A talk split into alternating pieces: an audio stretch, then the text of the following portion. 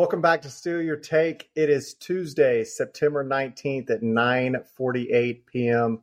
Eastern Time. Uh, guys, last week I started the show saying it was going to be our best show ever. Uh, this one's going to be our worst. And the reason I say that is Brad and I are both uh, pulling a flu game tonight. Yeah. Uh, we are a little under the weather. So, We James, are. luckily this is all virtual, so uh, you can't catch any of it. socially distancing. yeah. yeah. we're going to need you to uh, carry us on your back tonight. You know, let me Mhm. ask you, that, you know, what do you think uh, that would have gone like for the Bulls if Scotty and MJ had both had the flu? Oh my god. MJ probably would have just scored 70 then. That's fair. Yeah. um, but no, this show it, it'll be all right. It won't be as bad as Alabama first uh, first South Florida. Uh, we Mm. named last week's show Mm. the overreaction show after we ripped Bama after the Texas loss. Uh, we should go back and rename that show the underreaction show because that was very difficult to watch, and Bama is even worse than I thought they thought they were. Uh, we'll get to that later in the show, though. Mm. Uh, we got a lot of college football ahead of us on this show. We got a big weekend coming up. College football really heats up this Saturday, just a bevy of monster matchups. Uh, but first, we're going to start with the NFL. We're slowly learning a little bit about these 2023 teams, but the Chargers are showing us that they are the same team they've always been as they fell to 0 2 in another dramatic loss, this time to the Titans in overtime. James, is there any hope for this franchise? I, I mean, I don't know. It seems like, uh, you know, kind of seems like they need all the help they can get. Um, I saw different headlines of, you know, like the sparkless Chargers and things like that. What's happening now is truly remarkable. It's like they're finding new ways to lose football games uh, and games that they have have no business losing. And uh, I mean, it makes for very entertaining football to watch, but it just, you know, it's like, how are they going to lose this next week? So the Chargers, since leading the Jacksonville Jaguars 27 to nothing in the second quarter of the playoffs last year, um, have not won a game since. You know, went on to lose that game somehow, managed to, to snatch defeat out of the jaws of victory. But Mhm. 0 2 on the season. They lost to the Tennessee Titans in overtime this past week, 27 24.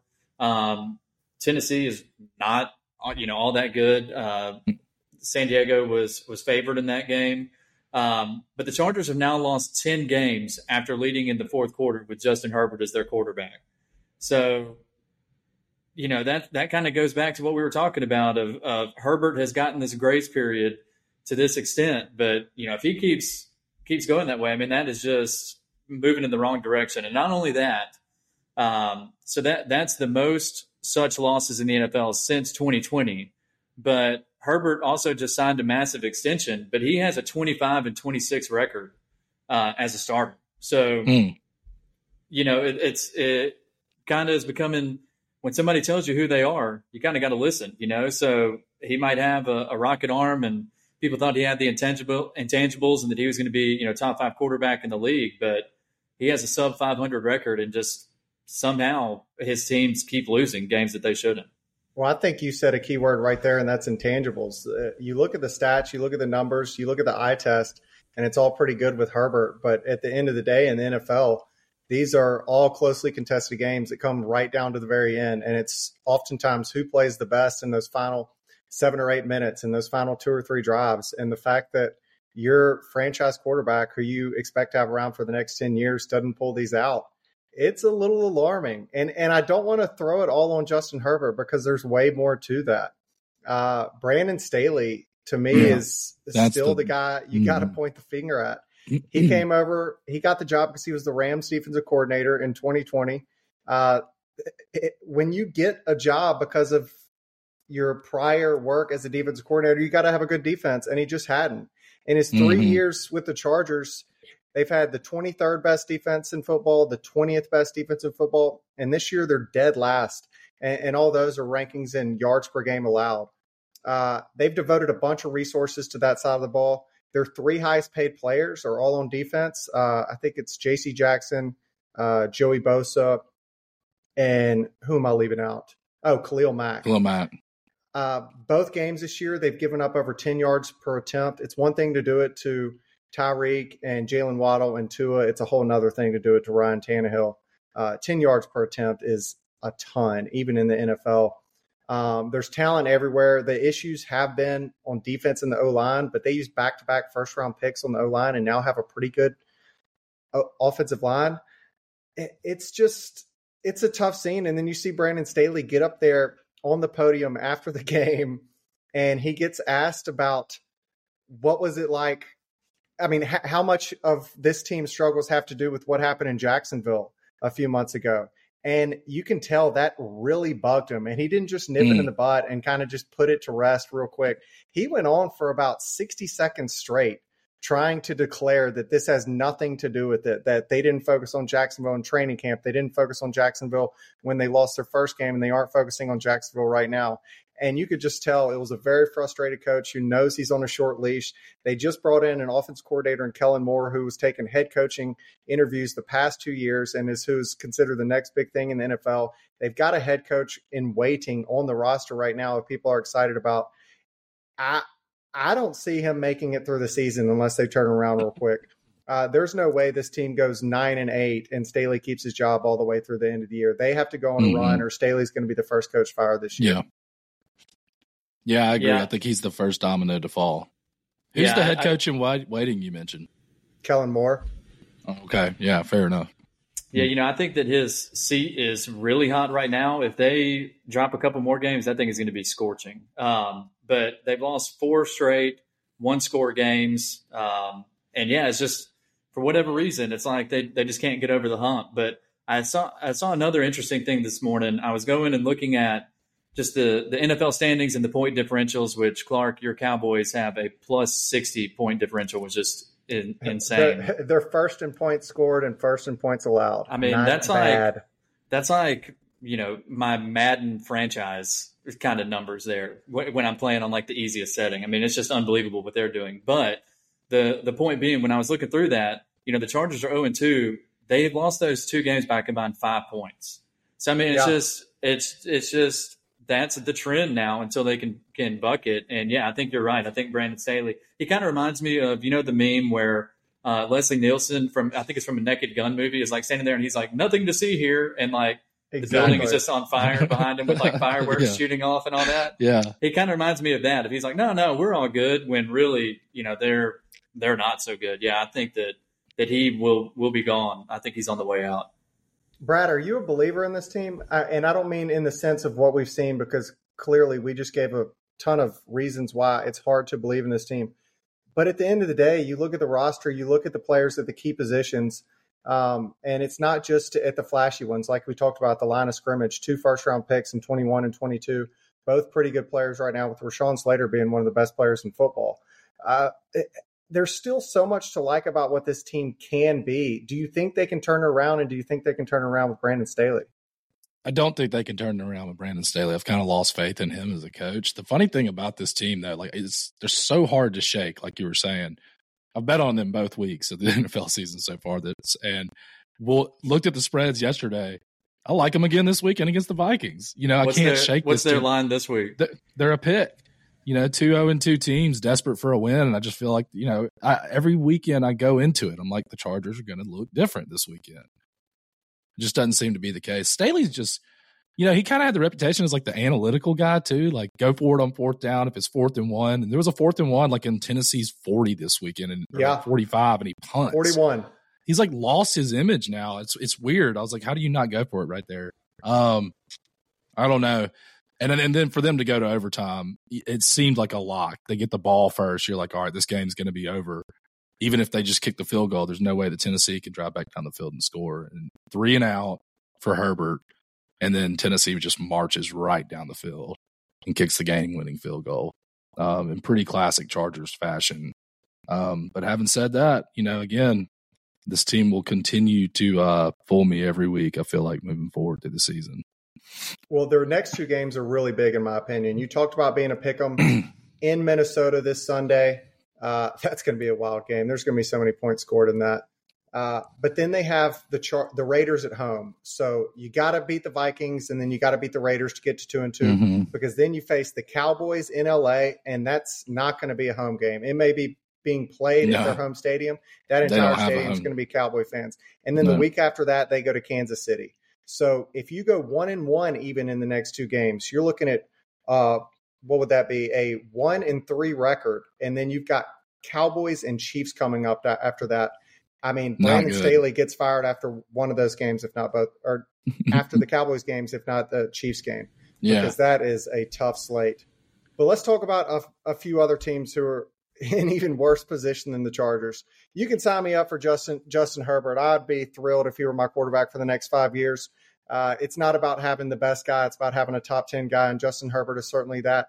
But the Browns and the Broncos, they Hmm. have the what is that? The fifth and sixth highest paid players in football at those positions, and the only reason that they're even that low is because the five players are the highest paid players in football have all signed contracts in the in the last 18 months to go ahead of them. And that's Deshaun Watson and Russell Wilson. Uh, Watson and the Browns are off to one and one start. Wilson is off to a horrible 0 and 2 start after losing to the Raiders in week one, and then they lose to the Commanders in week two. Uh, you're not starting 0 and 2 against those teams and having anything good happen to your season. Guys, I want to reel off some information for you. I, I, I dug deep into the research department and just told you how, just to tell you how screwed these two teams are with these two quarterbacks. So, neither of these teams are on the doorstep of contending for a championship. Uh, the Broncos aren't even in the neighborhood. And more importantly, both of these quarterbacks' best footballs in the past. But here's why these teams are in so much trouble they can't get rid of these players. So, for Deshaun Watson, if they were to Mhm. let go of Deshaun Watson, the Browns would take a $220 million cap hit. Mm. To Mm. put that in perspective, the NFL salary cap right now is 224 million. That's insane. so they are taking a dead money hit of an entire roster if they release oh him my right now. gosh! If they release him next year, they take a $200 million dead money hit. Year after that, $137 million. 2026, 73 million, and they can finally really cut bait with him in 2027 for a $9 million cap hit. Mm. So, what if they traded Deshaun Watson? Well, if they traded Deshaun Watson sometime in the next two years, they're still on the hook for 60 million plus of dead money. Think about this. The largest dead money hit in NFL history was when Matt Ryan cost the Falcons $40 million in 2020-22 or 2022. Hmm. And Deshaun Watson, he, he's doubling 40 or tripling or quadrupling it for the next half decade. Now let's go to Russell Wilson real quick. If the Broncos were to cut ties with Russell Wilson, that's $107 million in dead money. Next year it's 85. In 2025 it's 50. 2026 is 31, 27, 13, and 2028 it's 4.4 million dollars. Uh, so as tough as it would be to be a Chargers fan, put me in that boat any day over the Browns No or the. Broncos. Uh, the the Browns may wind up competing for something this year, but Sean Watson, what a shell of himself he has been, and I and nobody feels sorry for him. I'm not making excuses for the guy. If that happens to you, you're worried about much bigger things in football, especially after you become the highest paid player in NFL history. Yeah. But is, is there any hope for Deshaun Watson? Is there any hope for the Browns? Brad, what, what do you think about Deshaun Watson and his future and the Browns' future? Um, I don't know that he has to be what he was. The Browns have a very good defense. Um, currently one of the top two in the league in yards allowed, allowing less than 200 yards a game. Now, granted, the competition they've played hasn't been um, elite offenses.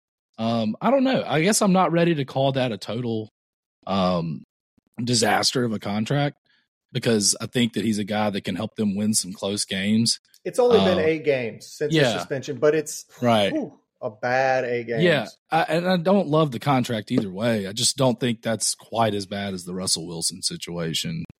Um, the Broncos, how I mean, they've lost two very heartbreaking games, but last week they had zero sacks and, and allowed seven. They continue to just like this team is giving up sacks at a historic rate, you know, and they did it last year. It looks like they're going to do it again this year. And I, I think you made the argument is, that is is it Russell Wilson after this huge sample size that we have of him getting sacked again and again and again and again. Um, Well, I you don't know, who else has that?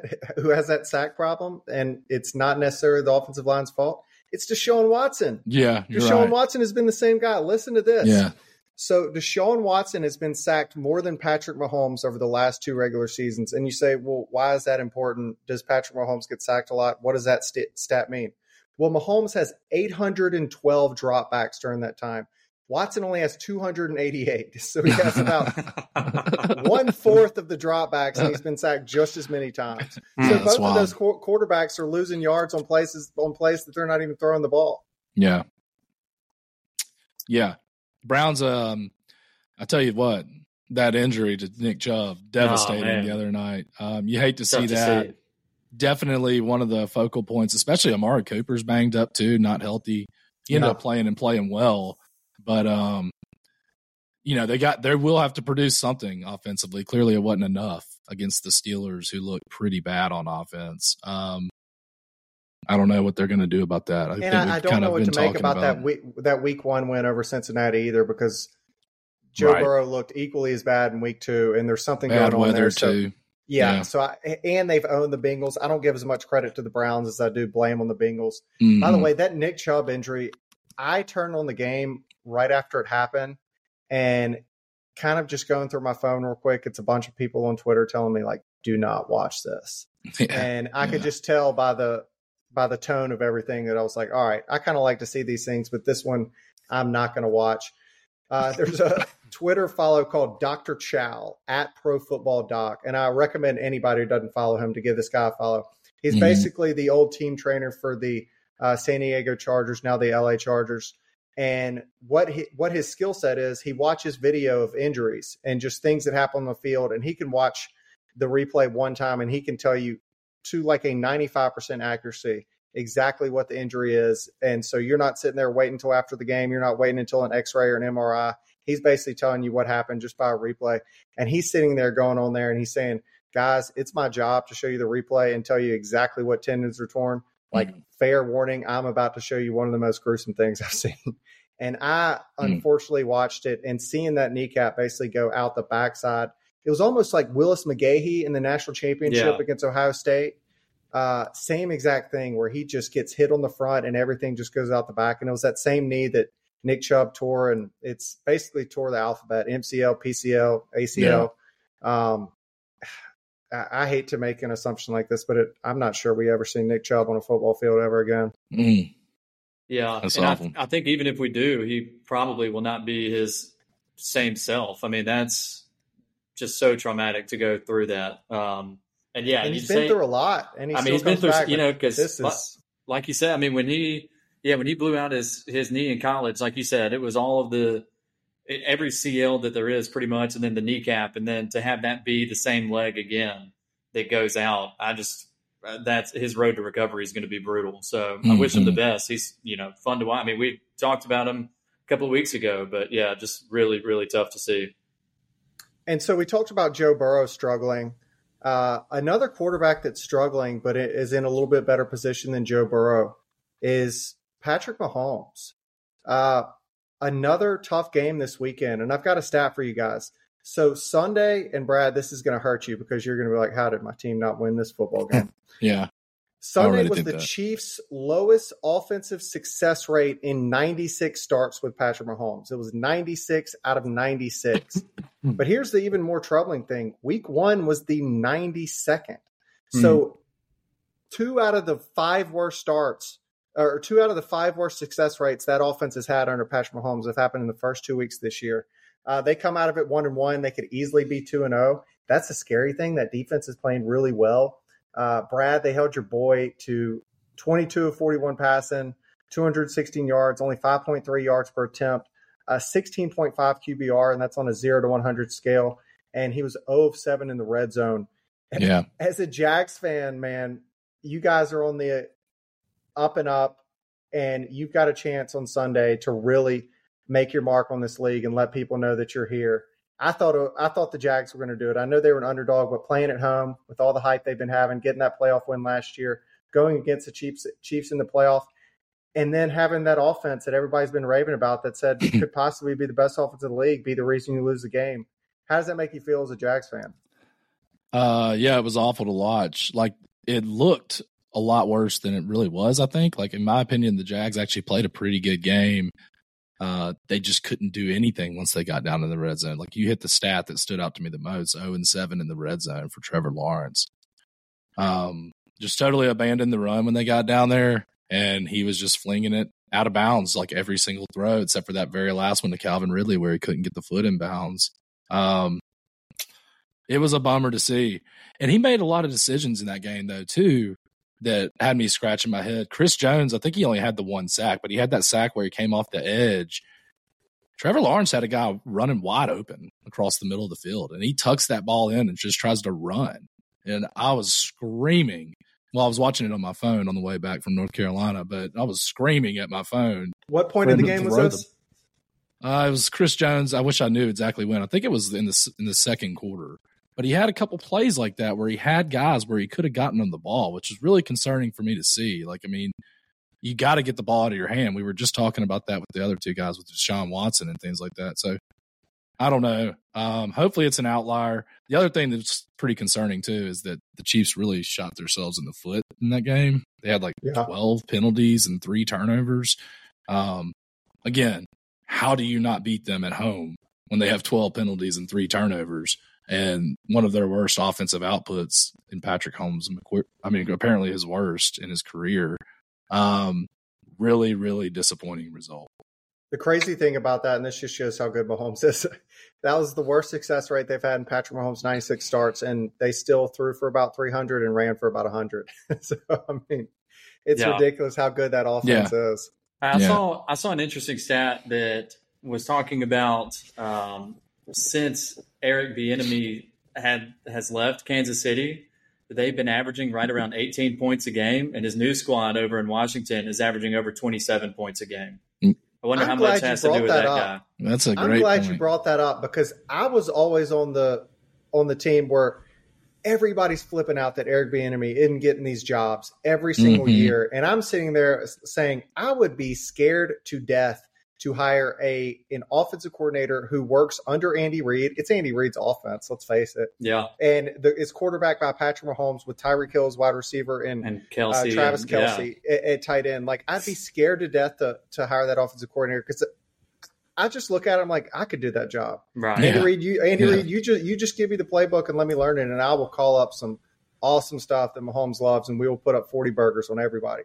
And then you go out and see what he's done just in, again, small sample size. But with Sam Howell, Sam Howell was lighting up the Broncos last week. And I thought the Broncos, at least last year they did, had a pretty good defense. Um, they got some studs in that se- secondary and one of the best cornerbacks in football, if not the best, in Patrick Surtain and Justin Simmons back at safety. And I mean, not to just keep naming names, but a pass rush with guys like Randy Gregory. I mean, that's a good mm-hmm. defense. And yeah. Sam Howell looked awesome in only his third career start. So, yeah, hats off to Eric Bieniemy, man. Uh, mm-hmm. If the Commanders continue to play like that, he will be a head coach, and he will be a head coach very soon.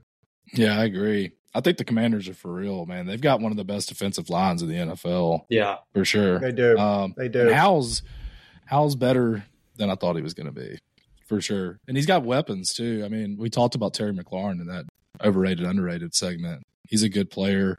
Jahan um, Dotson's um, a great player. Jahan first Dotson's round out of good. Penn State two years ago. They can run the ball with Antonio Gibson. Um, I mean, they they're they're a good squad. And in fact, that's one of my picks this week. Uh, I'm buying Commanders plus six and a half at home versus the Bills. I think in general, I think in general, when you get six points on an NFL team, if they're not one of the worst teams in the league, you take it. Um, At home, yeah. And the Bills, the one thing they struggle with is a defense that can get after Josh Allen and disrupt him. And that's what the Commanders can do. So I think that's a really good matchup and play for them. That'll be a good test for them. Uh, the Cardinals, I mean, week one, the Cardinals aren't a good team. Uh, they showed some fight this week. Yeah. Uh, the, the Broncos aren't a good team. I'm not hating on the Commanders when you have a guy starting his second and third game on a team that just hadn't been very good recently, and you're off to a two 0 start. I mean, hats off to you. Uh, but we'll see what the Commanders are, are, are really about this weekend, and we'll yeah, see if sure. uh, they can be one of the teams that can fight for that fourth seed in the NFC. Because right now, guys, the Eagles, the Cowboys, and the Niners just look on a collision course for, Yeah. for Mhm. the NFC championship and whoever gets unlucky and doesn't get that one seed and those two and three are going to have to face each other before they they face the the team that gets the bye in the NFC championship. And the cool thing about this trio of powerhouse teams there's a lot of cool things. For one they all have three incredible defenses. They're all in three incredible football cities with incredible traditions. They're all traditionally pretty good rivals as well. Yeah. um, i think we've kind of got going something similar not as great because it'll never be like this but remember in the 90s when it was Cowboys and 49ers, obviously, but then those Brett Favre Packers were always Yeah. hanging around and always threatening and just kind of just being like, all right, well, we're not getting by. And then as soon as one of y'all slip up, we're, we're, we're taking over. And the Packers had the best team in football for the next two years after those 49ers and Cowboys reigns ended. I think we're kind of right back there with these three. Um, and I love that it's the 49ers and Cowboys again. I love the way the schedule sets up as well because obviously the Cowboys and Eagles are going to play each other twice, but the Cowboys and Eagles also play the 49ers this year. The Cowboys have the Cardinals uh, this week, and then they have the Patriots afterwards. Good chance the Cowboys will be 4 0. And then we get Cowboys at Niners week five on Sunday Night Football. And that's going to tell us a lot about those two teams. Uh, and the thing that I think is so impressive is that there's a lot of talk about people saying, like, uh, I mean, I know they're 2 and 0, but like, uh, what, what, what's going on with the Eagles?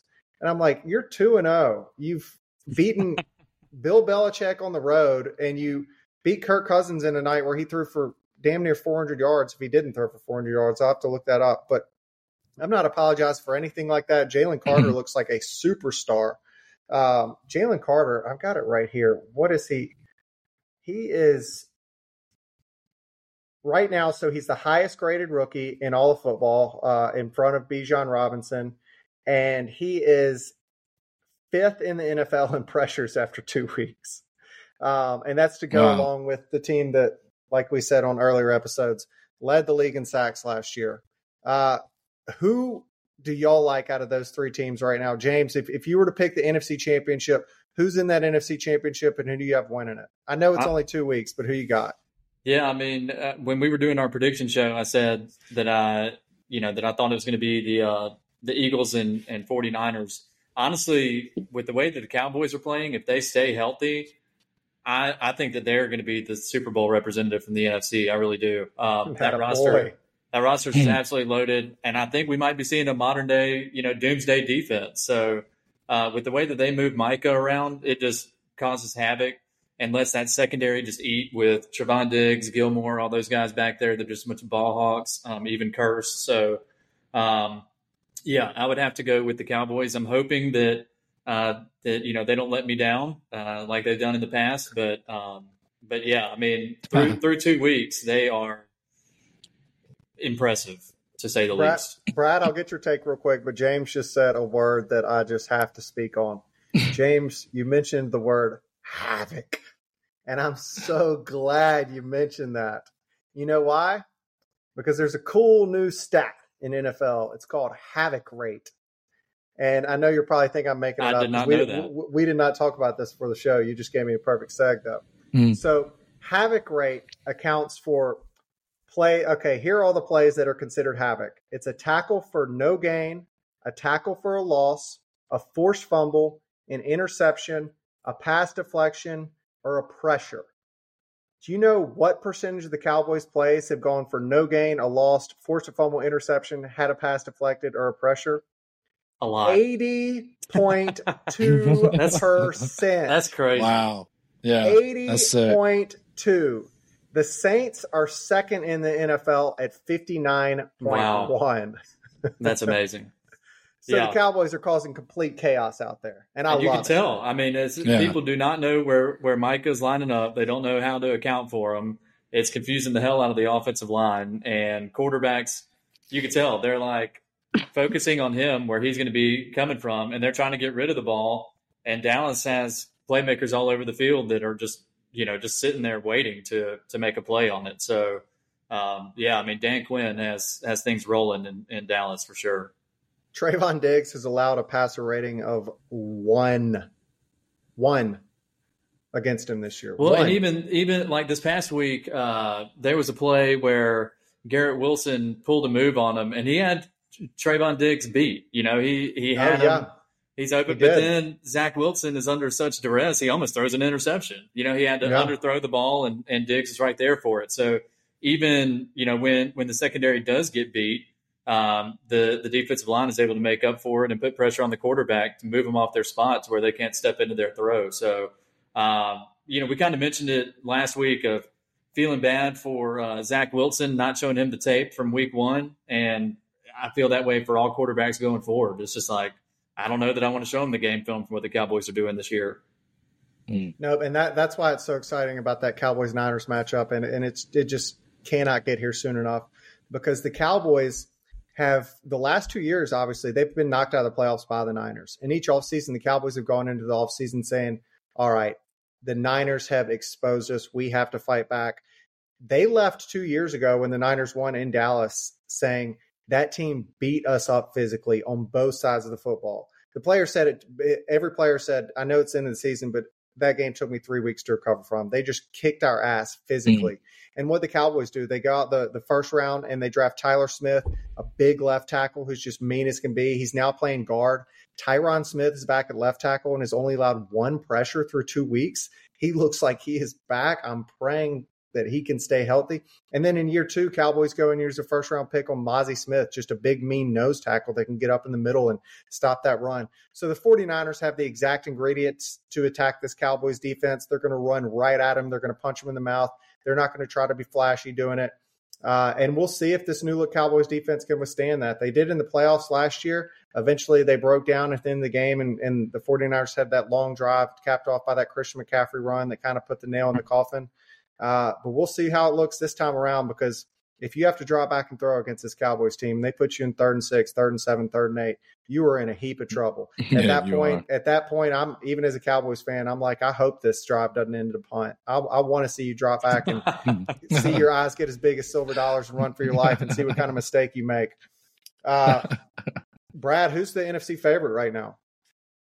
Uh, it's still the Niners for me. I don't think a lot's changed. I thought that was a good win they had this weekend on the road, honestly. I did too. Um, and the Cowboys, like uh, I mean, James mentioned, I hope, I hope they don't disappoint me. The Cowboys will always let you down. That is a, that is one of the facts in life. Look, you uh, forget where we were born, okay? We weren't born in 96. We were born in 86. So it started off all right. It's just been a tough. I just wonder where this plus. was last year, dude. I, I don't know if you remember this, Clark, but I had a future on the Cowboys to win the Super Bowl. I took a shot, and I was one year early. It's like mm-hmm. the same team. It's like the same exact team. Hold on. They, they added Stephon Gilmore as their number two cornerback, Yeah, and they added Brandon, fair. Brandin Cooks as their number two wide receiver. That's a really big difference. Not to mention Tyron Smith, who was out all of last year, has Yeah. come back and been arguably the best left tackle in football so far, which is a total game That's, changer. that's because he listens to the podcast and heard you say he was overrated. I know. My goodness, what a mistake. he is overrated. Uh, but he's looked good so far this season. No, I just think the Niners are the most complete team. You know, the interesting thing about those three teams, I don't think it would, any of us would have thought this, is that Brock Purdy's looked the best out of all three quarterbacks. Hurt, Hurts and Prescott just hadn't been asked to do a whole lot. Um, but Brock Purdy's top 10 in the league right now in quarterback rating through the first two games. Um, it's been kind of interesting to see. He's looked really sharp when they when they've actually asked him to step up and make plays. Uh, Hurts, on the other hand, I don't feel like you know. Again, Dak hasn't been asked to do a whole lot, and I think it's really as simple as that for Dallas. He has not had to be. Dak's been amazing. make- third. He's been the best Yeah. third down quarterback this year, but on first and second and down, he hadn't so done I'm, really anything. I'm really not getting on him. It's just a usage thing with him. But Jalen's had moments where he's not looked good.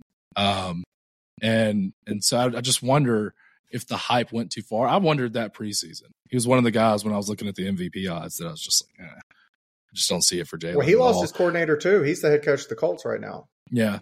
But these are three teams though that interestingly enough, and it's just kind of interesting to see in the NFL today that it really doesn't matter who you throw in there at the quarterback right now because they're just game managers, all three of them. You know, none of them are showing out. This team win these teams all three win in different ways. Um, which is cool to say see in today's NFL. I'm also wondering about that Philly O line, and, and I, I love that O line. You guys know I do. They're a bunch of maulers. Mhm. They've been great in in run blocking this year. They've been phenomenal, but they they look human in pass protection this year. And I don't know if it's just a two games thing. I mean, granted, the, the schedule makers are doing them no favors. You start off with uh, a road game on on Sunday in week one, and then you got to go play a Thursday night game a few days later in week two, and then you play a Monday night game week three. Yeah, uh, really tough, tough That's job tough. by the schedule makers, but we'll see what that offensive line is. I'm not too worried about them. Uh, the only guy that's been able to ever slow down Micah Parsons has been uh, Lane Johnson, and and he's still there kicking. So, yeah, we got uh, what is that?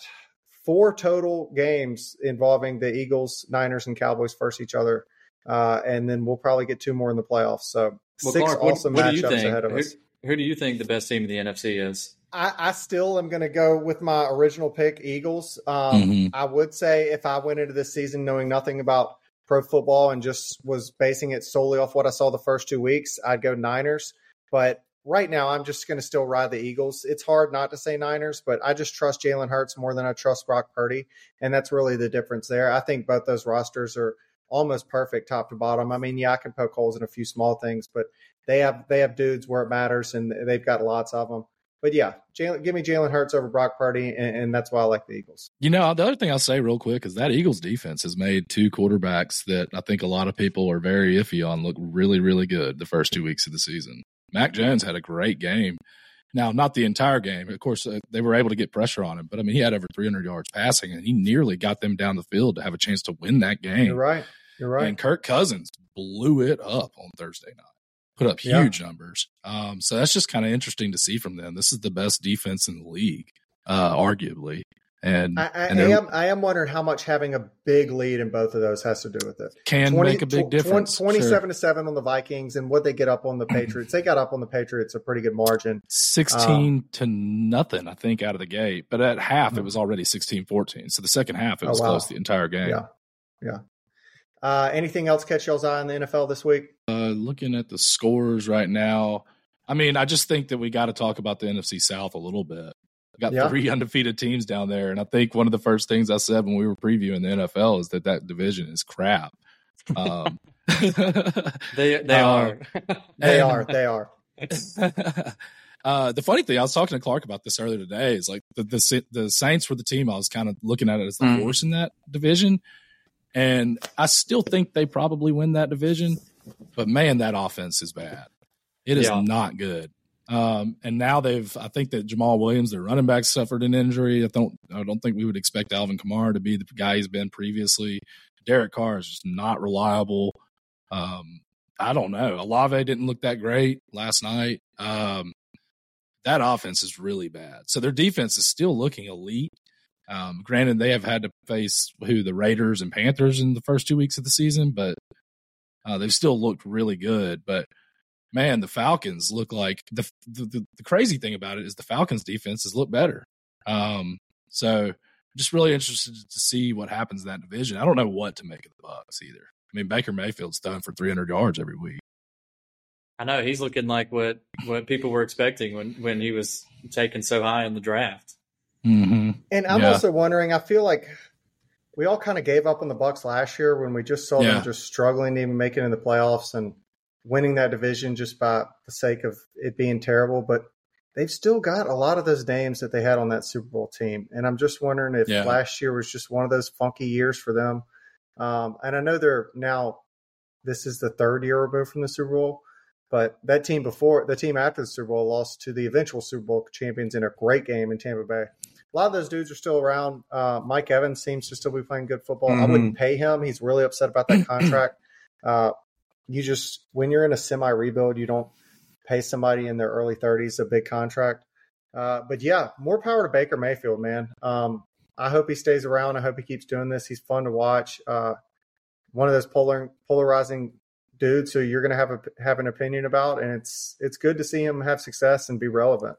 Yeah. The other thing I'll mention too about that NFC South, though, t- uh, all three teams that are two and zero are they've beaten a collective one in five team group of teams. So uh, maybe there's just some scheduling there that has been beneficial for them. We'll see what I they also, look like also when they all just like start the playing. fact that you were high on the Saints and they're off to this two and zero start, and you're like, ah, I don't know. no, dude, I just I don't know. I, I I can't. It's hard to get behind Derek Carr, and I just thought he would look reasonable. I mean, he's already got more interceptions than touchdown passes. You know, just all, I, all all they need him to do is is manage the game, and I guess he's done that. He's getting victories, but he ain't gonna get to p- play the Panthers every week. You know, like there, that's, there's that's some gonna get hard. Derek Carr, and pardon my weird analogy, um, but he's almost like the NFL version of Christian Wood. And hopefully, some of y'all listen to this are NBA fans. But what I mean Yeah, by that no one's gonna understand that. What I mean by that is this: the I- it, he passes the eye test. Like you, Yeah. you watch the eye test sometimes, Right. and you're like, all right, I think Derek Carr is an above average quarterback. yeah, But then you just see the way teams are always jockeying to find some other guy or get him out of there, or the fact that the Raiders basically like said see ya in the middle of the season and then brought in Jimmy Garoppolo, who is right. basically just a more boring version of Derek Carr, but similar production, I guess. Yeah, the Raiders were super happy to get him out of there and bring in a very similar guy. So I, I think people who know the NFL and who actually get paid to do it for a living think a lot less of Derek Carr than the people who sit on their couch and watch it on For sure. I agree. Uh, but let's move it on to college. We have a slate this weekend, gentlemen, uh, and Yes, we deserve sir. it after last week. Last week was tough to watch. Yeah, Um, awful. I'll just run down some games real quick, and y'all tell me what catches your eye. We'll move to the SEC in a little while. Let's start out of conference. Uh, number four, FSU at Clemson. Uh, FSU is a two and a half point dog in that one. I mean, a two and a half point favor in that one. Pardon me. Mhm. Uh, we got number 19 Colorado catching 21 at number 10 Oregon. Uh, we got number 22 UCLA catching four and a half at number 11 Utah. Uh, Cam Rising is expected to be back in that game. We'll find out on Thursday. Uh, number 14 Oregon's a three point favorite over number 21 Washington State. Uh, number 24 Iowa. Ooh, Vegas does not have much faith in them. 14 and a half point dogs at number seven Penn State. They will be doing a whiteout in Happy Valley that night.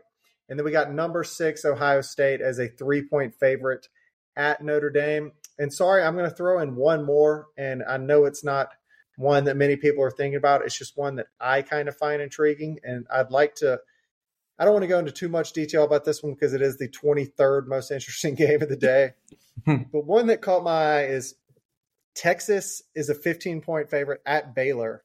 And I, after seeing the Alabama South Florida game, I think a little bit differently of Texas.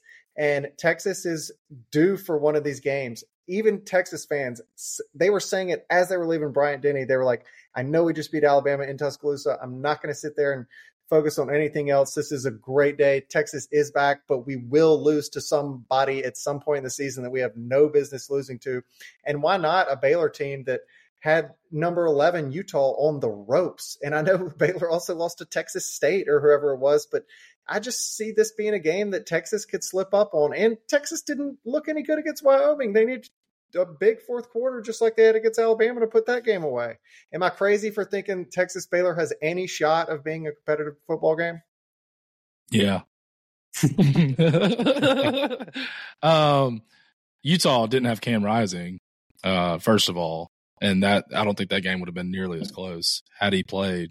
Uh, Texas has Quinn Ewers, so um, it's going to be a whole lot different situation. Also, Blake Shapen's still not back for that Baylor team. Another thing I'll add, I think Wyoming might be kind of good. Uh, they have been tough in games. I'm actually planning on betting on them this weekend, but um, yeah, I, they. Uh, I, I don't think Texas has a whole lot to worry about again going to Baylor this weekend. I really don't. They do seem to have a pretty tough little team that can uh, stay in some football games, but I don't see it. James, out of those games I just mentioned, those out of conference, those non SEC games, what which of the one is the most intriguing to you?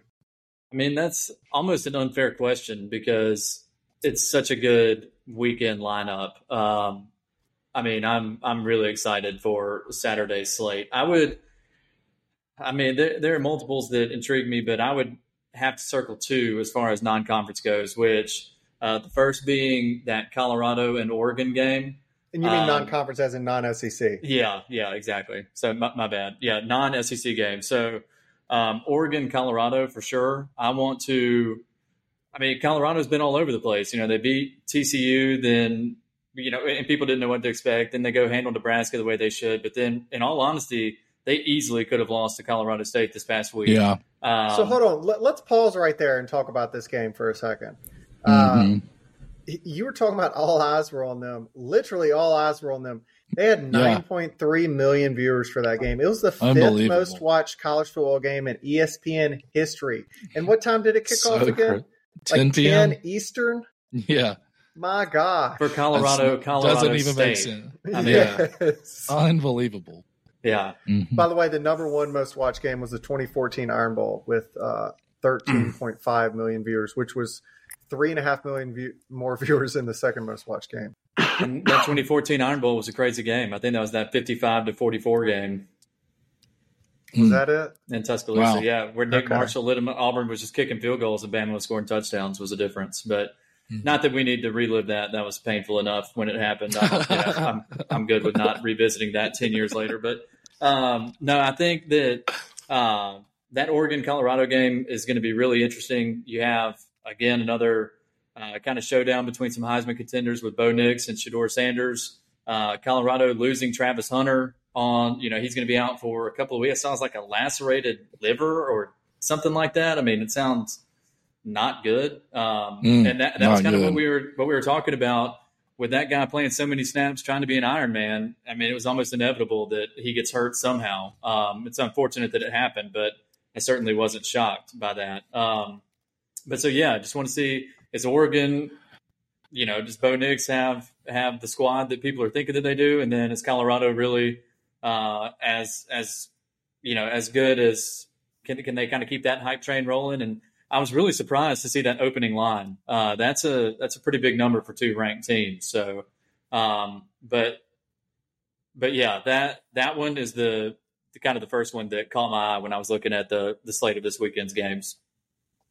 So that one, if you go back and look at Colorado State's results, it really makes that game look even worse. I, I got to pull Mhm. these up real quick. Colorado State, I think it may have Colorado been State Washington is not State. good.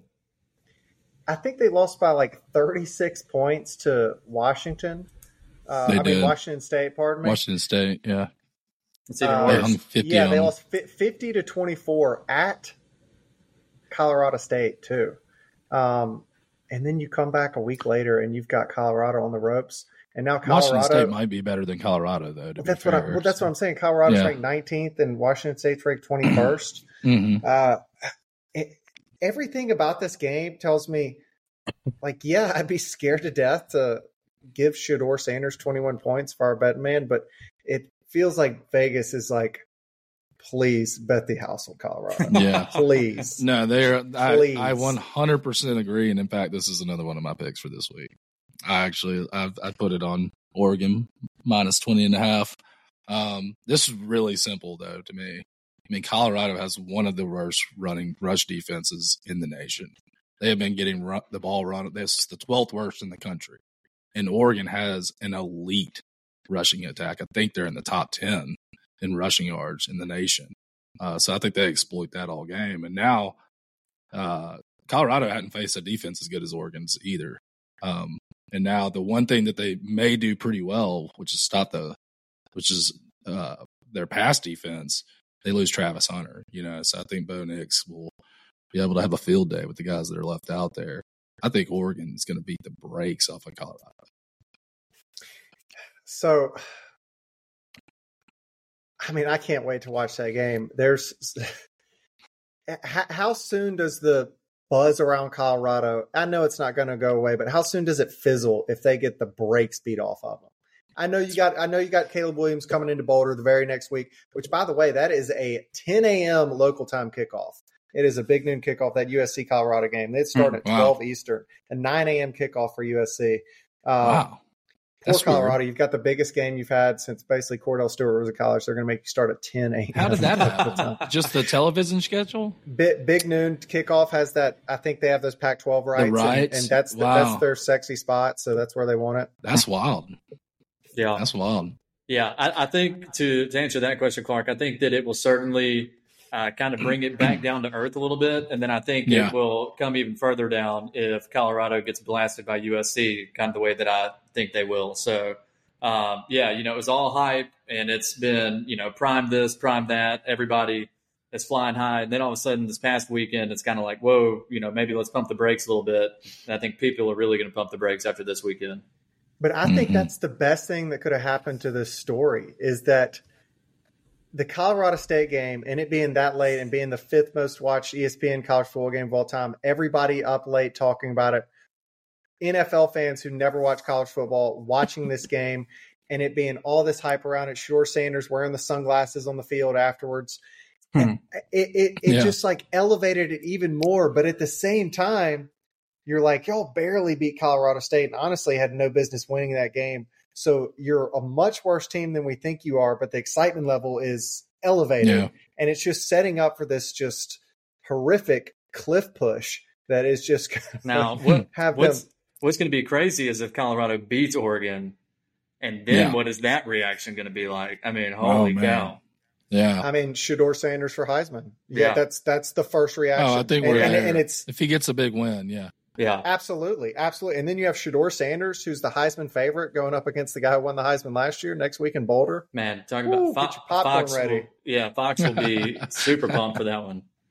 Yeah, but I mean, I just don't, I just don't see it happening. I just I don't, don't have faith in him yet. I haven't seen him play anybody.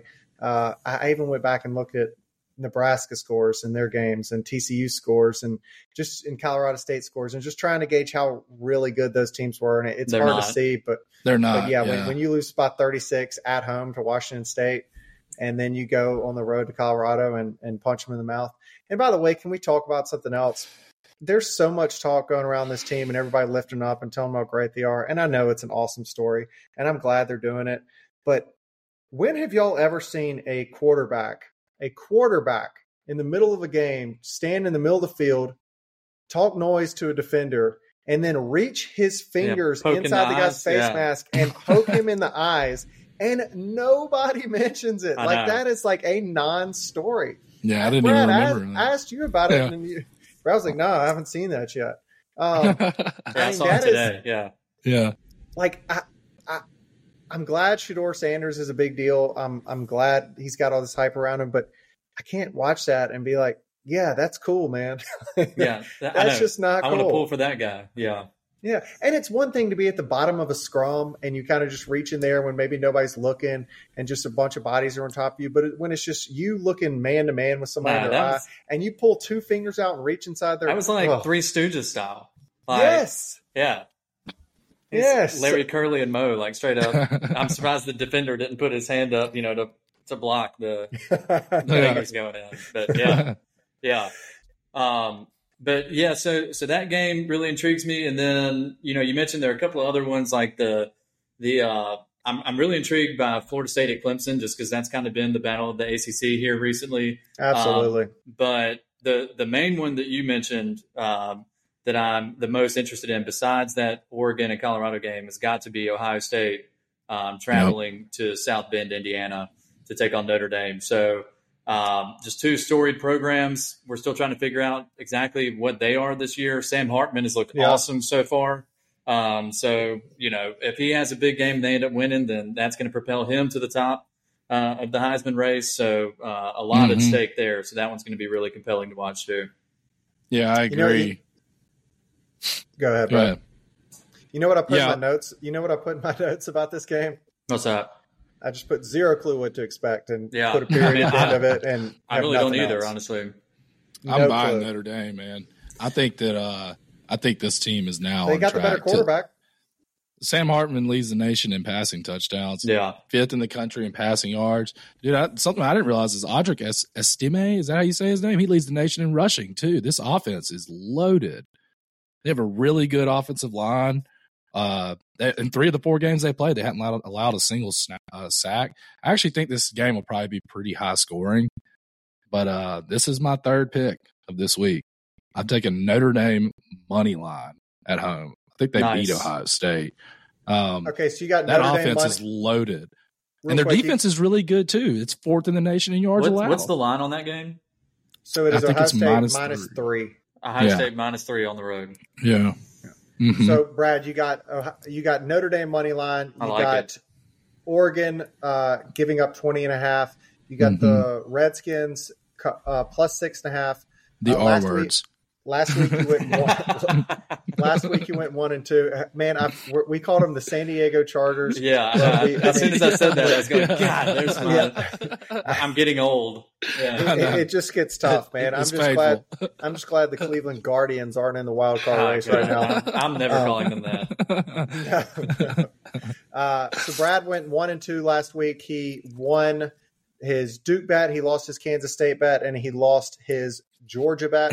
he is mm-hmm. three and three on the season, and now he's going to uh, give the NFL a little bit of try with this Washington yeah, pick. Along the picks, with the picks of the week were two and zero. Oh. I will say that, but we Clark and I were talking about this this weekend. We're kind of in purgatory right now. The last thing we want to happen is to be at five hundred. We either want to do really, really well or really, really bad. we yeah, not want to be at 500. That Kansas that State game, that, that kid getting out there kicking a 61 yard field goal oh, to win brutal. for Missouri. Mm. I mean, I was watching that. When they lined up to kick, I'm going, "Are you kidding me? You know what are y'all yeah. doing?" And I was yeah. like, "Kansas State, put a guy deep. Here comes another yeah. kick six kick situation." Six. Yeah. That dude bombed that thing, man. I was like, "That was." I'm now given that guy hadn't missed many meals lately, so he put everything he had into that, you know, into that kick. But yeah, that guy's a I monster mean, of a yeah, kicker. I know. He reminds me of like Jared Lorenzen as a kicker. Not Same guy that missed the kick against Auburn last year. I know. He missed a 19 yarder to beat yeah, Auburn last year. He makes a 61 yarder. So, yeah. Dude, it, it, remind, it, reminds me of uh, uh, Money Maher, the Cowboys kicker last year, who every time they sent him out for 60 yarders, he would drill them. And then he misses five extra points in a playoff yeah. game. And you're like, oh my gosh, you just have the yips when you get up close. Yeah. See, yeah. you know how James yeah. can revert anything back to an Auburn? Take. I can revert anything back to a Cowboys take. yeah, it's a unique talent that we have. Yeah, that is a skill that y'all possess for sure. Uh, but let's go back to that Florida State Clemson game real yeah. quick. Yeah. Uh, one thing that nobody's talking about that they will send me talking about, y'all know what I saw today? So there is an unnamed storm off the uh, Atlantic coast right now. I mean, like one of those swirly things. It looks like a hurricane. It, it's not strong enough to be one, one yet. Meteorologist term, one of those swirly that's, things. That's right. That's right. Uh, sports worked out. Thank God oh, the weather didn't. Um, but so, anyways, it's an unnamed storm. It's it's coming like right at the Carolinas uh, sometime to make landfall on Friday or Saturday. Cause, so that could add another wrinkle. That game starts at noon on Saturday, so mm. it could not be it worst timing. Interesting. The, the, lines haven't moved yet. Nobody, everybody's kind of still just keeping their eye on it. Like I said, this is breaking meteorology news right now uh, that you'll only find at Steal Your Take. But yeah, uh, that game so FSU has 14 starters from the transfer portal going up against a bunch of dudes who are four and five stars on Clemson. Uh, it's just an interesting matchup. I mean, an interesting contest of, of program building. Uh, I also found it interesting that the average age of, age of Clemson's offensive starters is 19, and the average age, age of FSU starters, both on O and D, is 22. So FSU's kind of getting Clemson at a good time before these young guys grow up. FSU clearly has way more experience. Yeah. Uh, they did look mortal against Boston College last yes, week. That Boston College they did. What was ran that? all over them. So I'm wondering if Klubnik's got the legs to actually punish them the way that Boston College kid did. Uh, it's hard to have any faith in Clemson after what we saw, not only against Duke, but then the first half against who was it, Charleston or whatever they played the next week, where they were down to them. So that just six bad quarters of football in a row against crappy mm. schools to start the year.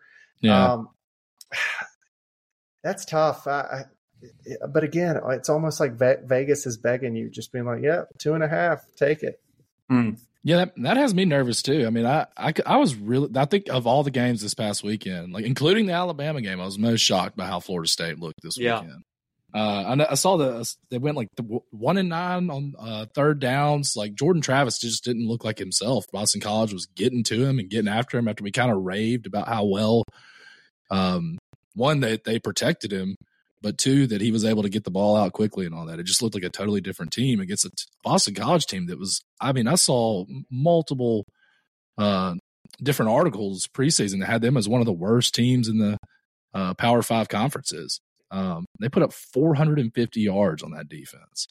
Uh, so yeah, that was a pretty shocking game to see. And they had the ball um, down one score yeah. at the end. They outscored them 13 to nothing in the fourth quarter too. Yeah. That's the other thing about it is like a good team needs to needs to close that like that they need to shut that down and Boston College just came storming back at the end.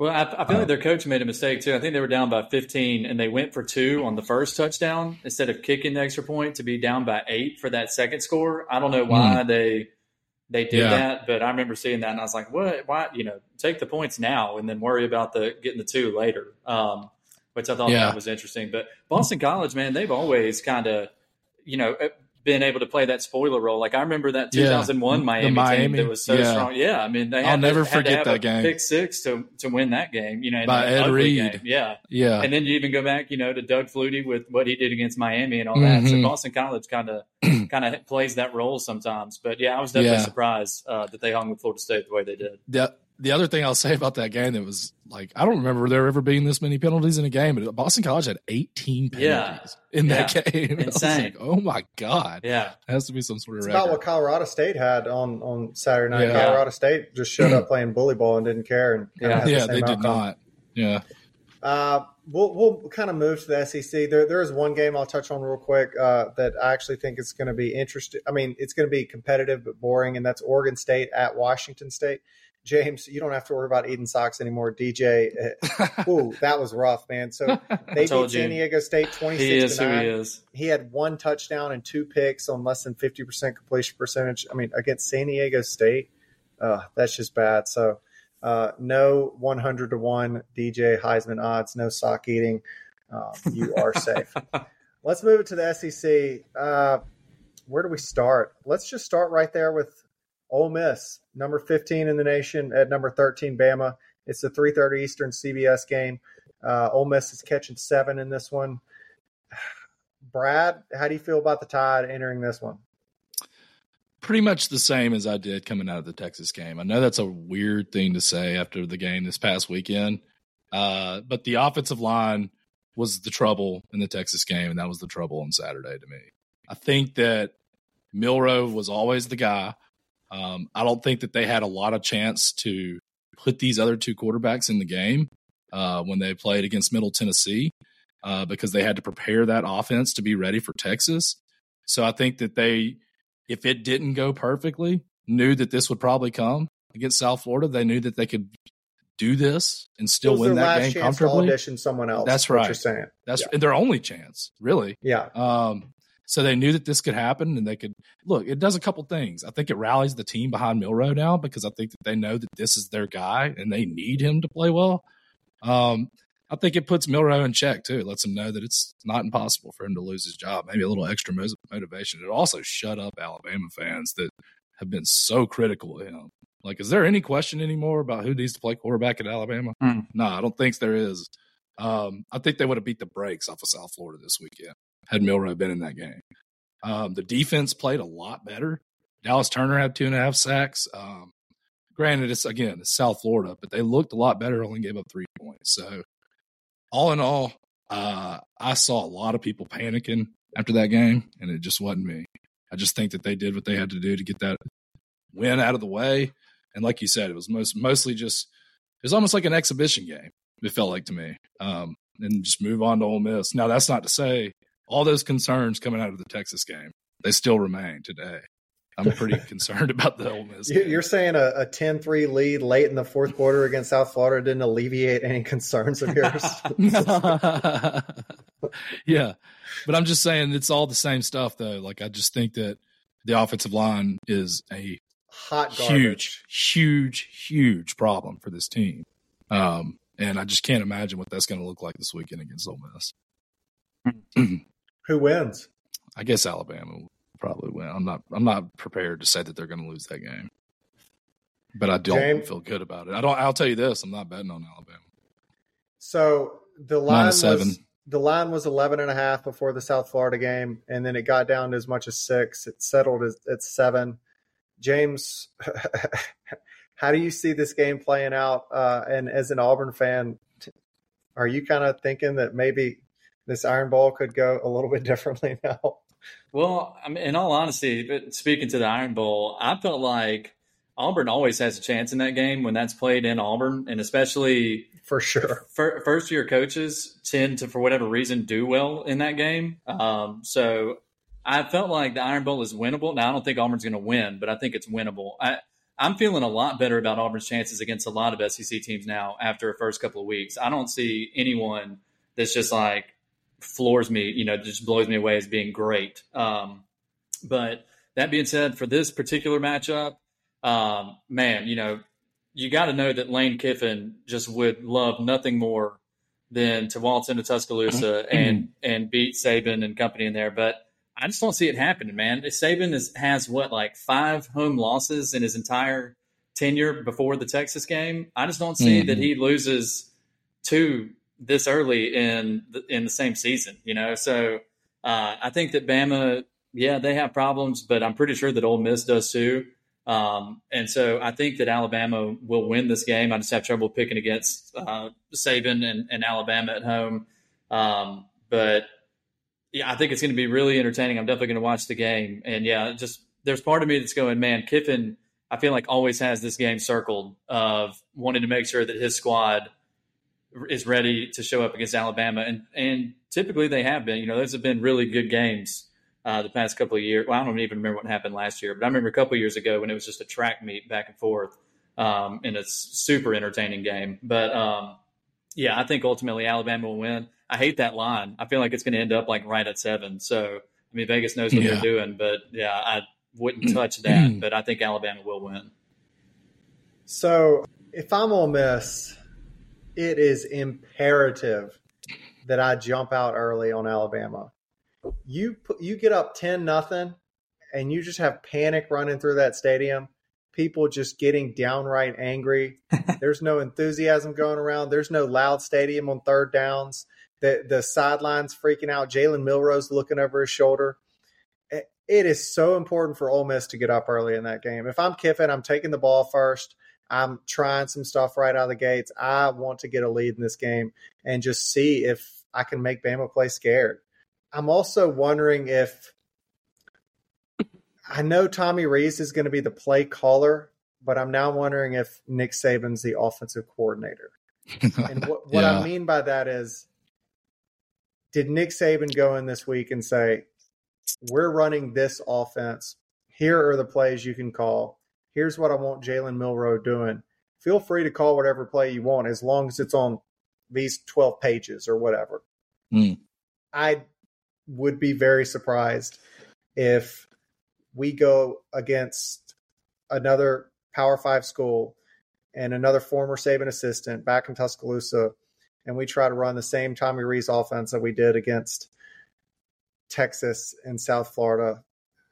I think you just have to say, all right, we have to just let Jalen Milroe be who he is, and we have to just try to play ball control offense slow down the opponent the best we can on defense and let Jalen's legs, you know, help get us down the field. Um, he can still hit the big throws. He can still hit the deep ball. I'm totally fine if Jalen Milroe's throwing at 60 yards and throwing an interception.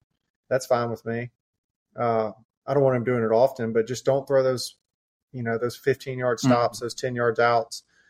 Uh, so I think we see a, a much different offense. I think we, it's much more tailored to Jalen Milroe's game. And like I said, I think Saban is really in Tommy Rees's ear this game and saying like you're going to run my style of offense. Uh, Agreed. A few other games in the SEC. Uh, nothing too intriguing, but it, it, will show. It will teach us a lot. Auburn plus seven and a half at A and M.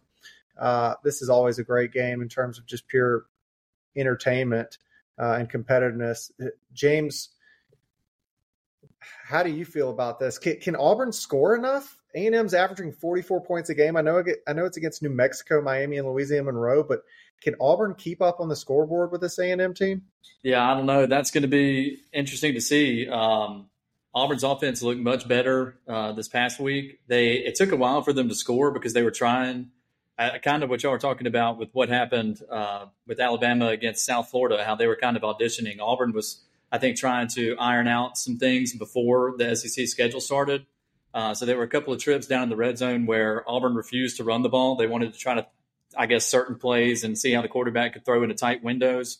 Um, ended up in a couple of interceptions in the end zone, and then also there was a turnover on downs uh, at the 20 yard line. So, but I'm not really concerned about that because, again, I think that in a normal game plan that they would have handled that differently. Um, but Payton Thorne is looking more comfortable at quarterback. Uh, the running back room looks good. The offensive line is not as terrible as it's been in the past, so that's good. Uh, just need need some playmakers to step up at the wide receiver position, and also need uh, need Payton Thorne to kind of trust his guys. You know, he's been kind of hesitant. He's done it a couple of times, but to put up a 50-50 ball and to know with a guy like Rivaldo Fairweather, who's Auburn's tight end, who's like six four and 260 pounds and, and, you know, can really run, that that ball is really more like a 60-40 or even maybe a 70-30, depending on where it's placed. So having faith in the playmakers on the outside. But um, another concern for me going in is Auburn has not really been able to manufacture a pass rush with just rushing four um, even against playing teams like UMass and then Cal and Samford, um, they have had to dial up whether it's you know bringing an extra linebacker or bringing a nickel off the edge or even you know a safety corner, whatever it is, uh, bringing an extra rusher, which has been effective. But also, you know, if that's not getting home, that definitely leaves you vulnerable to some big plays. So um, it'll be interesting to see. For whatever reason, the injury bug has kind of hit this team. So the best edge rusher, Jalen McLeod, is not completely healthy. Keionte Scott, who was one of the starting nickels, just had to have surgery. Uh, so he's out for a couple of weeks on an ankle that he hurt this past weekend. Uh, Donovan Kaufman, who is another nickel, had to uh, sit out last week with a concussion. I think he'll be back, but um, if not, then they're really going to have to kind of patch things together on the back end. So that concerns me with the way that Conner Weigman, isn't that the Texas A&M quarterback? Um, yeah. With the way that he's been playing, I, I, don't want a patchwork quilt back there in the defensive backfield. If Auburn starters are playing, I feel a lot better about that. So um, we'll see. But yeah, it's uh, that's going to be a telling game. But Auburn has had success traditionally over in College Station, so that's been one of those weird series where the road team yeah. had had a lot of success. Yeah. Um, so. Mm-hmm. As far as the Auburn plus seven and a half, honestly, I like it. I don't know if Auburn's going to win outright, but I think it's going to be a really, really close game. I have no idea what to expect. Brad, what do you have to say? Um, I don't know that I have I a lot get, to I didn't, add. I didn't yeah. stay up to see that Auburn Cal game, so it's hard for me without seeing that game to have it. This will be my first time really seeing Auburn. I'll tell you this: year. if you did see it, you would be saying that Texas A&M is going to win by forty. But um, that offense looked really, really bad in that game. But then this past weekend, and I didn't get to see their game. I just kind of watched a few highlights and uh, looked at the stats. I mean, their quarterbacks, Robbie Ashford actually scored again this weekend. Mm-hmm. Payton Thorne had four total touchdowns. Um, so he looked incredible. I didn't realize he had a he could run quite like that. Yeah, you know, over hundred yards rushing. Um, maybe this offense is more dynamic than we gave it credit for. Again, it's Samford, but I wonder if we're getting a look at what this offense really is now. Um, I don't know what to expect. I kind of think Texas A&M wins and covers just because their offense has been doing this all season. Uh, and Auburn's has looked really bad against better teams. I mean, Cal's not even that good, mm-hmm. to be honest with you. Um, so, um, but I did, I will say again, I think Auburn has a good defense because Cal couldn't do anything to move the ball. And they have one of the best rush. They're like top five in the country in running the ball. And they didn't look that way against Auburn. So I do think this is a good defense that'll make it closer than perhaps the games leading up to it would lead you to believe. And like you said, James, the SEC is intriguing for all the wrong reasons right now. Uh, I mean, Tennessee was one of those teams I had a little bit of hope for of being, I wouldn't say a national title contender, but somebody who yeah. can make some noise. Uh, At least and, push and Georgia. Around. Yeah. Yeah, exactly. Yeah. And then you see that showing against Florida, and you're like, wow, uh, you guys have definitely taken a step back since last year. Uh, yeah, but I mean, now you, Georgia too also doesn't look exceptional against the South Carolina team that right got. I mean, I'm, granted, Georgia, Georgia. The second half, I thought they. well, I think you were headed in a direction that I think is an interesting question. It's it's one of two scenarios to me. Is this the most wide open the SEC's been in over ten years, or is it just Georgia and everybody else? I think it's and here's here's how I'm going to answer that question is I no I don't think it is because when I look at last weekend and I see Ole Miss stomp Mississippi State's I mean not Ole Miss LSU stomp Mississippi State's face in and immediately LSU vaults up to my second best team in the SEC because of how they looked at Mississippi State. Right. I'm like yeah. I'm like wow the SEC does not have very many good teams this year. Um, and we saw what LSU did against Florida State week one, and then we saw what Florida State did against Boston College. And I'm just like, all right, I think we've got one tier one team in Georgia. We got a tier two, and by tier two, I mean like fringe top 10 in LSU. And then we've got a few tier three teams like Ole Miss and Alabama and Tennessee, maybe mm. Florida. I don't know. Uh, I don't think so. Yeah. I mean, who Florida's are better fight- than we thought they'd be. I'll tell you. Yes, who are kind of scrambling, who are kind of scrambling that The 10 to 20 area. Um, so no, I don't think the SEC's wide open. And Then you look at non-conference records. SEC's five and 7 Mm-hmm. Uh, I think that's pretty uh, telling. non-conference against Power Five opponents. And Yeah. it's just Clark, like, I, I do have something to add. You know, we, we kind of touched on this after it happened in the reaction show, but if I'm an LSU fan right now, I'm pissed off for my coach's game plan against Florida State because Yeah. They were trying to have Harold Perkins play middle linebacker. This past weekend, they let that dude eat, and he was, I Mhm. mean, I don't know what his stat sheet was, but that guy was Yeah. all over the field. Um, Yeah. Absolute difference maker. And not only that, Jayden Daniels was flinging the ball all over the place against Florida Yeah, State. All of their throws were like within five yards of the line of scrimmage, and so Florida State was just packing it in. They were not.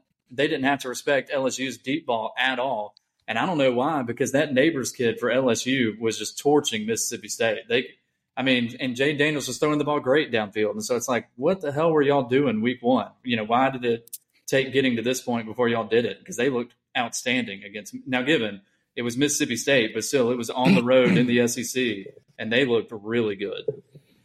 yep. hmm Yep. And then Brad, you've got a little bit of Pac-12 information for us. So in talking about these non-conference records versus Power Five opponents, here's what I found fascinating: the Pac-12 is the only one with the winning record. ACC's eight and eight, Big 12 six and six, SEC's five and seven, and Big 10's even worse, five and eight against Power Five opponents. Meanwhile, the Mhm. Pac-12 is seven and three against Power Five Yeah. opponents. Uh, Mhm. Brad, what else is going on in the Pac-12 that in the last year of this century plus old conference? Yeah. Uh, it's it's kind of wild that in their final year that they are this stacked with not just good football teams, but like all these storylines and and potential Heisman contenders, um, great quarterback play. I mean the cor- the conference got started out on fire. I mean you touched on the non conference play. They started out eighteen and zero before anyone in that conference lost a game. That's unreal. Uh, they're now 30 and 6 as a conference. The next closest, I believe, I was looking at it, I had to do the math myself, but I think the SEC is next uh, with 11 losses. So um, no other conference has fewer, no, at least none of the other uh, uh, Power Five con- conferences, which you can't imagine any of the Group of Five would have um, fewer than that. But I mean, the conference is just loaded though. Eight top 25 teams right now. Um, you imagine that'll change this weekend because we have three games where six of those teams will face off against one another. Um, four legit Heisman contenders and Caleb Williams, Michael Penix Jr., Shedeur Sanders, and Bo Nix. I mean, Penix Jr. leads the the country in passing yards. Shedeur Sanders is a second. Cam Ward is six. Washington, Colorado, Washington State, and USC are all ranked one through four in team passing yards in the nation. Um, they're just dominating college football right now. There's not a lot of defense being played out there outside of Utah and Washington. But I'll tell you something. Speaking of Washington, I think they do have a good defense. And you mentioned, I think you picked them for your playoff. I did. I think I, I've I've come 180 on that. That team is going to make the playoff. I think Michael Penix Jr. is the truth, and they have a really good defense. And did you see Mel Kiper Jr.'s uh, latest wide, wide receiver rankings? Um, so he's got Marvin Harrison Jr. one, the Florida State kid two, and then he's got both those Washington receivers, number three and number four. Mm. Um, so they've got two out of the best four receivers in terms of pro prospects.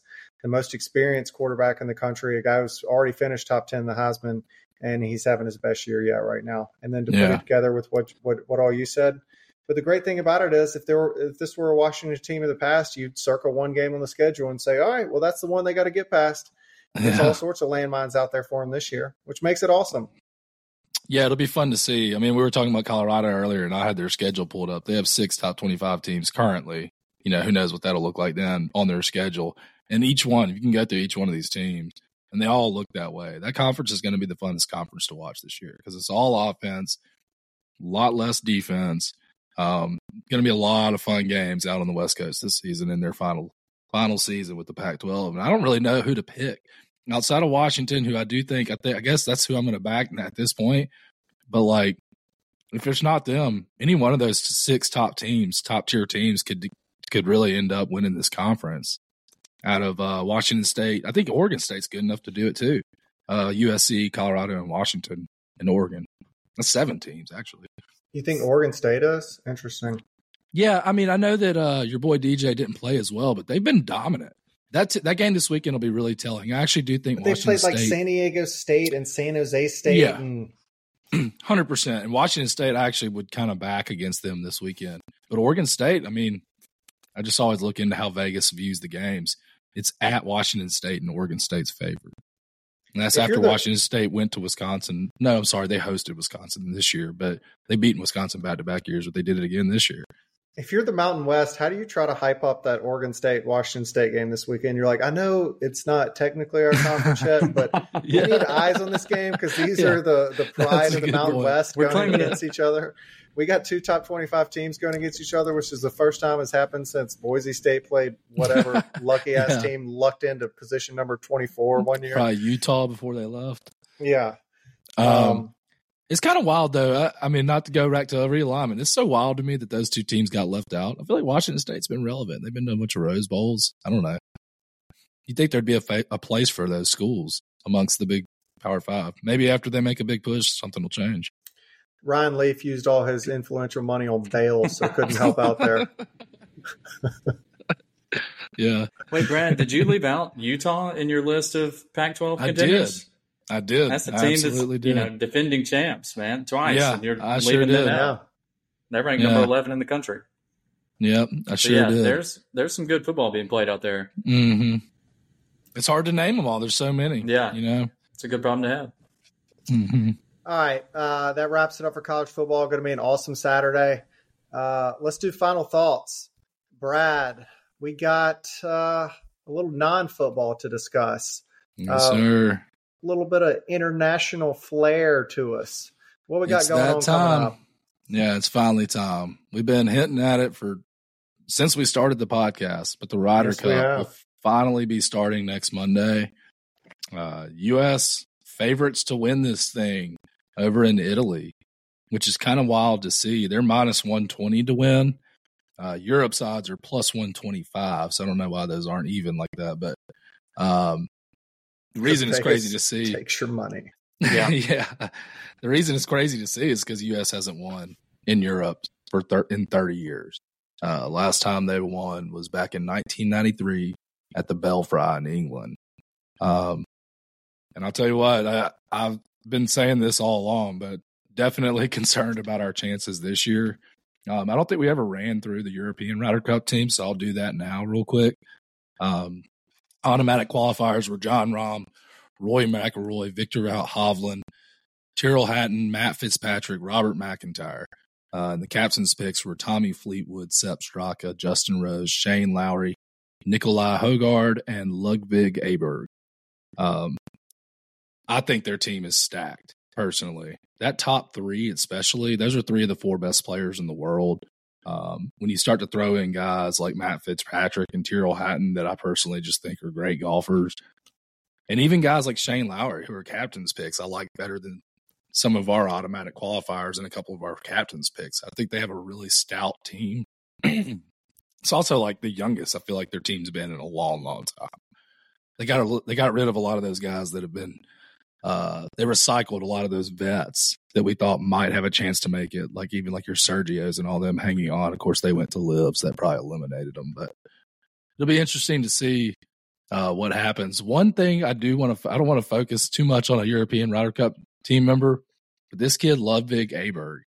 Don't feel like a lot of people know who that is. He could be someone if you if you want someone to watch over the weekend. I think he's like maybe the next dude on the PGA Tour. Uh, he's just 23 years old, turned pro three months ago, and he made the Ryder Cup team. He's the former number one world amateur. Won back to back Ben Hogan Awards in 2022 and 2023, which is awarded to the best collegiate golfer in the U.S. Got his PGA card in June, finished 25th at the RBC Canadian Open, which is his first professional tournament. And then in July, he posted his first top five finish. So just one month and he's top five. Is at the John Deere Classic. And then earlier this month, gets his first win as a pro at the European Masters uh, to, to earn his right to play on the team. Um, obviously, I think that the U.S. in general has the chemistry advantage, but man, I'm worried about our odds, and I wouldn't bet on it. I'll tell you that. We'll see what happens. We'll get to talk about it more next week once it starts. James, what has occurred on September 19th in the history of sports? This day in sports history, September 19. All right, got some. Uh, there was actually a lot of stuff, so I kind of had to uh, had to sort through it and just kind of pick out the highlights. So, um, if any of you listeners are out there and like, oh man, you know, something else happened that I don't mention, sorry, but I just uh, you know had to had to prioritize what I felt like was the best. So, start off uh, almost hundred years think, ago. You, you, think way too much of our listeners. that's that's probably fair. Um, almost 100 years ago in 1925, U.S. National Championship men's tennis, Bill Tilden wins his sixth consecutive U.S. title and beats Bill Johnson for the fourth hmm. straight year. So Bill Johnson was probably just like, that damn Bill Tilden got him four years in a row. Um, so, yeah, Bill Tilden actually, uh, my neighbors are big tennis fans. One of their dogs is named Tilden after Bill Tilden. So, um, old school tennis legend. But 1925, he won his sixth straight. Um, so jumping forward to 1947, a name that pretty much any sports fan is familiar with, Jackie Robinson is named Rookie of the Year in 1947. Heck yeah. Yeah, so I saw that. I, I like that one. Uh, going forward, probably a, wasn't a, probably wasn't a close vote either. Yeah, yeah. You know, Jackie Robinson, man, that guy was was remarkable. His, I mean, he was just an unbelievable athlete. Uh, everyone knows him for integrating baseball, but that dude was just outstanding at anything that he did. Point guard on the UCLA basketball team, on the track team. Uh, yeah. Did he play football as well? I want to say, I, I, think he lettered in four sports when he was at UCLA. Yeah, I do too. Yeah. So yeah, I and, think, and honestly, think he he's, an, he's an underrated baseball player just yeah. because he's just known for more important things. Yeah. Um, so yeah, 1947, Jackie Robinson, Rookie of the Year. So then going forward a couple more years, 1955, uh, I just uh, picked this one because I love this guy. Cub slugger Ernie Banks, Mr. Cub himself, hits his record fifth Grand Slam of the season. James, so, you know, fun fact, that's our second Ernie Banks. I was going to say, uh, I remembered. Uh, this day in sports history. Yeah. Yeah. I feel, you Definitely know, he's, he's not quite as uh, prevalent as Nolan Ryan is on these, which We'll, we'll have to keep a leaderboard. I think that I think this might be the first one I've done without Nolan Ryan on it. Honestly, um, yeah, yeah. So, but um, yeah, Ernie Banks, I, I, you know love that guy all all time. I do too. Um, so then going forward in 1973, there are a couple from 73 that are baseball related. So Frank Robinson, who's the Angels outfielder, homers in his record 32nd Major League ballpark, which Clark, of all places, it happened in Arlington Stadium against the Rangers. One of mm. the hmm. worst stadiums ever built. but it did have a really cool Texas shaped scoreboard out in left center field. Nice. Oh, that's funny. Should have kept that and demolished the rest. But yeah, I thought that was pretty cool that he homered in 32 different uh, ballparks. So that's that's pretty solid. Uh, also in 19 also, also Frank Robinson, the only guy to win MVPs in both the American League and National League. I think he's the only one. Am, am, am, am I right about that? I don't hmm. know.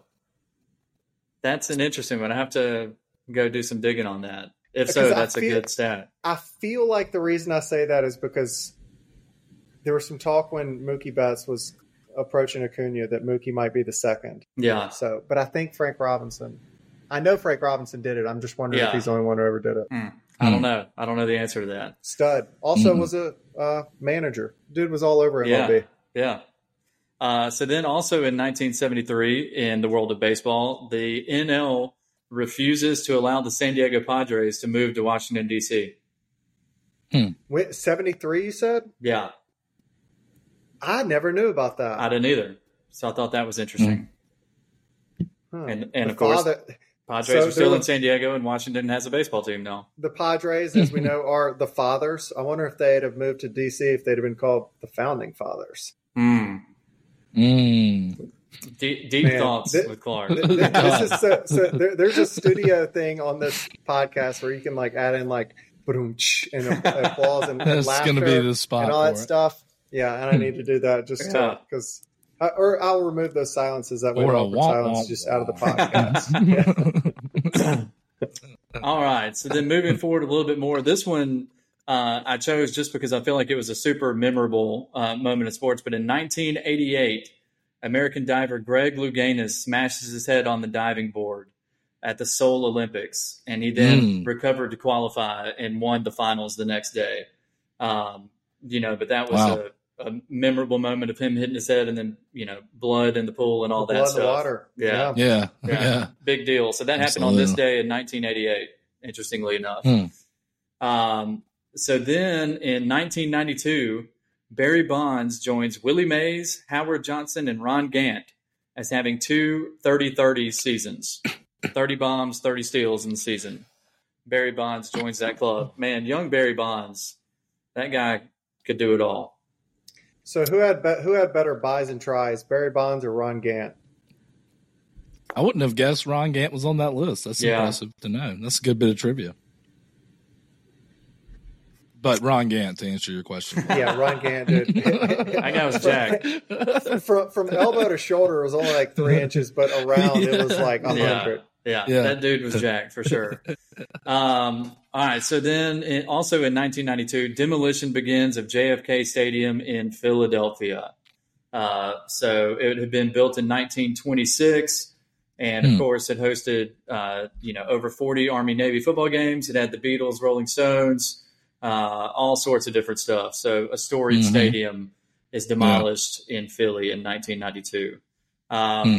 And then just a couple more moving forward to 2000, Ken Griffey Jr. pinch hits for his 400, or 400th home run, becoming the first major league player to hit their 400th bomb as a pinch hitter. So I thought that was kind of an interesting little factoid there. Yeah. yeah, that is interesting. Wow. And of course, we all every everybody on this show loves Griffey, so had to mention that one. Mhm. Uh, 2004 is another uh, record. This one's kind of dubious. NFL Oakland wide receiver in 2004, wide receiver Jerry Rice ends NFL streak of 274 consecutive games with a catch in a game against the Buffalo Bills. That's a ridiculous Wow. 274 straight games with a catch. Wow. stat. My that guy goodness. was Unreal. unbelievable. And then the last one is in 2017. A new major league record for most home runs in a season is is uh, te- capped off by Alex Gordon of the Kansas City Royals, hitting number 5,694 for a season. So that happened in 2017. Um, not sure if more have been hit since, but I just saw that and was like, oh, okay. yeah, so- I'd be Uh, willing to bet that record's been broken. I I would 19 imagine that it is- has. Yeah. 19, they smashed it. Like With three teams Twins broke record, the, yeah. yeah. the team home run record. Mhm. Okay. Had to have gotten crushed that year. But yeah, Yeah. that one was just you know that happened this day in history, so I had to had to touch on it. Man, Alex Gordon was Hmm. was good back in the day. He had a, yeah, he was. he had a World couple of Series years there. Where he, yeah, a couple of years where he was good. Yeah. But that, that's what I got. Good stuff. So my final thoughts: I will be in Cincinnati on Friday. Mm. I'm going to see the Elly De La Cruz show. Mhm. Um, And the cool thing about this, I, I- I've been looking forward to it for forever. We've talked about Elly De La Cruz on the show, um, the 21 year old shortstop for the Cincinnati Reds that just basically came into the league and was arguably the most exciting player in baseball from the second he stepped on the on the field. Just doing things we haven't seen before by stealing second, third, and home uh, on four pitches, or whether it's throwing 100 miles an hour and, and having the hardest relay throw in Major League Baseball history, or uh, you know, hitting for the cycle in his seventh game. Just the, the kid has just done things that are just hu- tough to see. But as much as I've applauded him and and just been blown away by this kid's natural ability, uh, I got to talk about him when he's down as well. Um, he's going through some intense struggles right now uh, that rookies often do. The kind of books, the books, kind of been written on him right now uh, in terms of what how teams are approaching him. Um, like a lot of guys, they come up to the majors and they see a lot of fastballs and they start spanking fastballs, and then it's like, all right, we're just going to keep throwing you breaking stuff. And he hadn't been able to hit the breaking stuff. Uh, in his last 55 games entering this week, he's had 215 at bats, only had seven home runs, uh, 20 RBIs, uh, batting 181, mm. uh, only a 261 on base percentage. He's batting 167 in September, and this is as the Reds sit half a game out of the NL wildcard race. I'm not worried about where this kid's going to be in the future. Uh, he's, I think he's still going to be a superstar. Uh, he needed to go through this, um, but it just shows you how hard baseball is. Mm. Uh, they asked Deion Sanders. Deion Sanders was on TV the other day talking about all the things he's done in his life and not just returning kicks or playing wide receiver or playing DB, but uh, being on the track team and being that Jackie Robinson style athlete and all the things he was great at. And they asked him, "What's the hard, What's the hardest thing there is?" And he says, "Hitting a baseball." And he didn't hesitate. Um, so Elly De La Cruz is struggling right mm. now. Hopefully, he can do something amazing while I'm at the ballpark on Friday. But I'm also looking forward to seeing Joey Votto, man. Uh, 17 seasons with the Reds. There's a good chance that if the Reds do not make the playoffs this year, uh, that this is Joey Votto's last homestand. Um, there's been no more popular Red since the Big Red Machine than Joey Votto. Uh, he's got like a lifetime war of something like 64. I looked it up right before the show. That is going to struggle to get him into the Hall of Fame. Uh, I think the lowest in the Hall of Fame is Harold Baines, but that's kind of a joke. Harold Baines has like a 36 war or something. There's even a joke about it being the Baines meter. And uh, there's a podcast I listen to that keeps a running tab of all like the guys you would never think that have passed Harold Baines in war. Uh, Harold Baines was a big accumulator, but Harold Baines is not my yeah. final thought. It's uh, Elly De La Cruz and Joey Votto. Um, six-time All-Star, former MVP. Uh, I I'd like to see him make progress on that Cooperstown ballot. I do think there is a slight chance he could get in. Uh, mm. Gold Glove, six-time All-Star MVP. Not everybody's done that, but regardless, Joey Val- Joey Votto, one of the coolest dudes in baseball. Um, just such an outstanding professional. He means the world to Cincinnati, um, and I'm just looking forward to finally seeing him play baseball this weekend. Man, so you know, you know what's thought. funny, Clark? When when you mentioned Cincinnati baseball, I just picture like Rob Dibble and Barry Larkin and Chris yeah. Sabo and all that. Yeah. Hell yeah. was, Rob again Dibble, showing man, my That's a name. Yeah. That's a name. I missed old baseball tonight when it was like Rob Dibble and John Kruk on there, and just, I mean, I don't think they'd be allowed today. Probably uh, not to be on national TV saying yeah. that type of stuff, but. But yeah, guys, that's our show. To, that's our show tonight. Mm-hmm. Uh, enjoy the weekend of college football. This is going to be one of the best Saturdays we've seen all year. It's true. We'll see y'all next week. See y'all. Been real, y'all.